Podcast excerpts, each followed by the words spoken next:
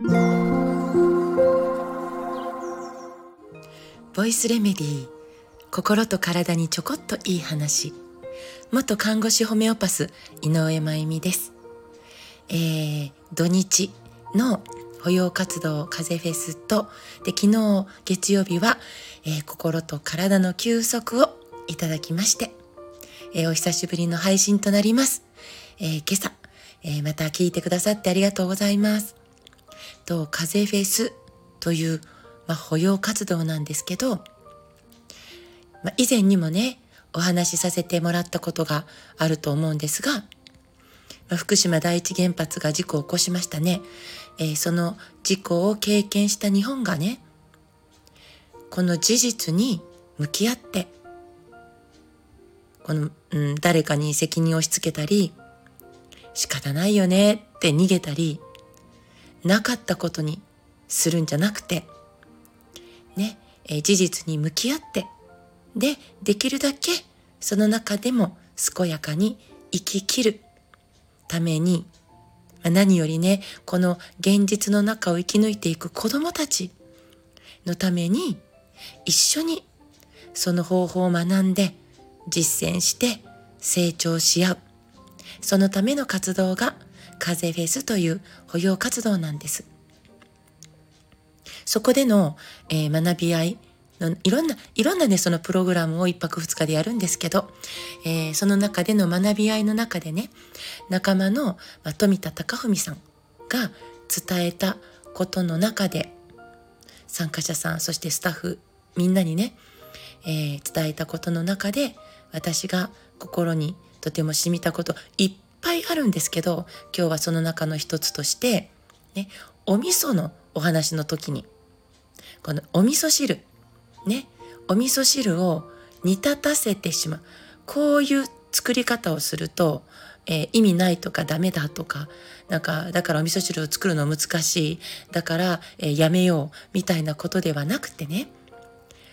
えー、お味噌汁って、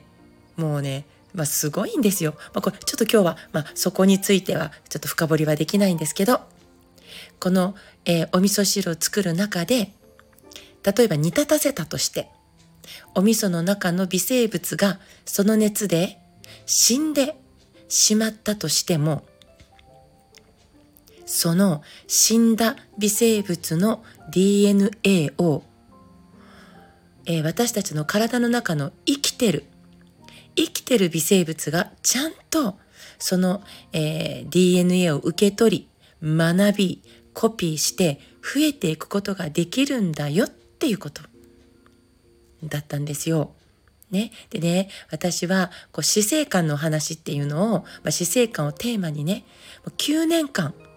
各地で続けてきていて、で、これは私の人生のテーマだともう思ってるんです。で、なのでそこでも意識してお伝えしていることがあるんですけど、それは死とは与えること。ね、私たちが生きて育んだ生き様というギフトを、ね、まだ先を生きる人たちに、この世界に置いていくっていうこと。そんな風に思っているんだ。あ、それが正解ですとか、こう思ってくださいとかそういう話じゃないんですよ。私はそう思っている。ね。なので、置いていったものを通して、ね、学び、吸収して人は生きていくし、世界が生きていくんだと、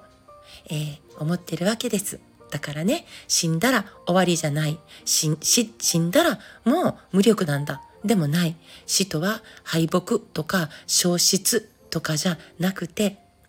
生きるのもとになっていくんだよってことを、えー、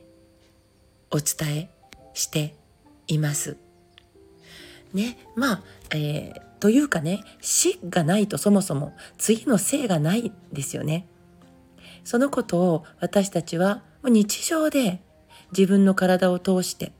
この瞬間瞬間も実践しているわけです。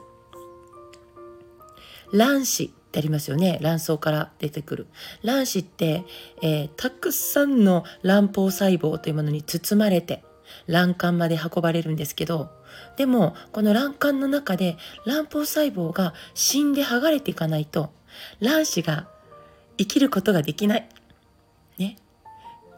そして共に放たれた億単位の精子がね、えー、死ななければその中のたった一つオンリーワンの精子が卵子にたどり着かない。胎盤も最体へその緒ですよね。もう死ななければその役割を終えなければ母体も赤ちゃんも生きられないという命の仕組みがあるわけです。傷ついた細胞がそして変性した異常細胞ががん細胞がアポトーシスしないと私たちは生きられない私はね私たちって、えー、死というのはね私たちの生きるに、えー、つながっているんですよね。で木もそうですね木の葉っぱも枯れて落ちていかないとまた新しい土になって再び木を生かすことができない。そして微生物もそうなんですね。死んでもちゃんと与えるものがある。受け取って学ぶという仕組みがあるわけです。ねこれって愛でしょ？愛でしかないよねって私は思っちゃうわけです。今回の保養活動風フェスもやっぱり愛でした。愛というとねなんか作り話っぽいこう装飾した着飾った美談みたいなそんなイメージを与えてしまうかもしれないけどでもあえてやっぱり使いたい言葉なんですよ。だってこれしかないんだもん。愛です。この風フェスという生き様がいつかの誰かの生きるという力に必ずつながっていくと信じてこれからもまだまだ続けていきたいと思っています。今日は10月の最終日ですね。明日からまた飛行機に乗ってまず南九州市に向かいます。今日も最後まで聞いてくださってありがとうございます。また明日お会いしましょう。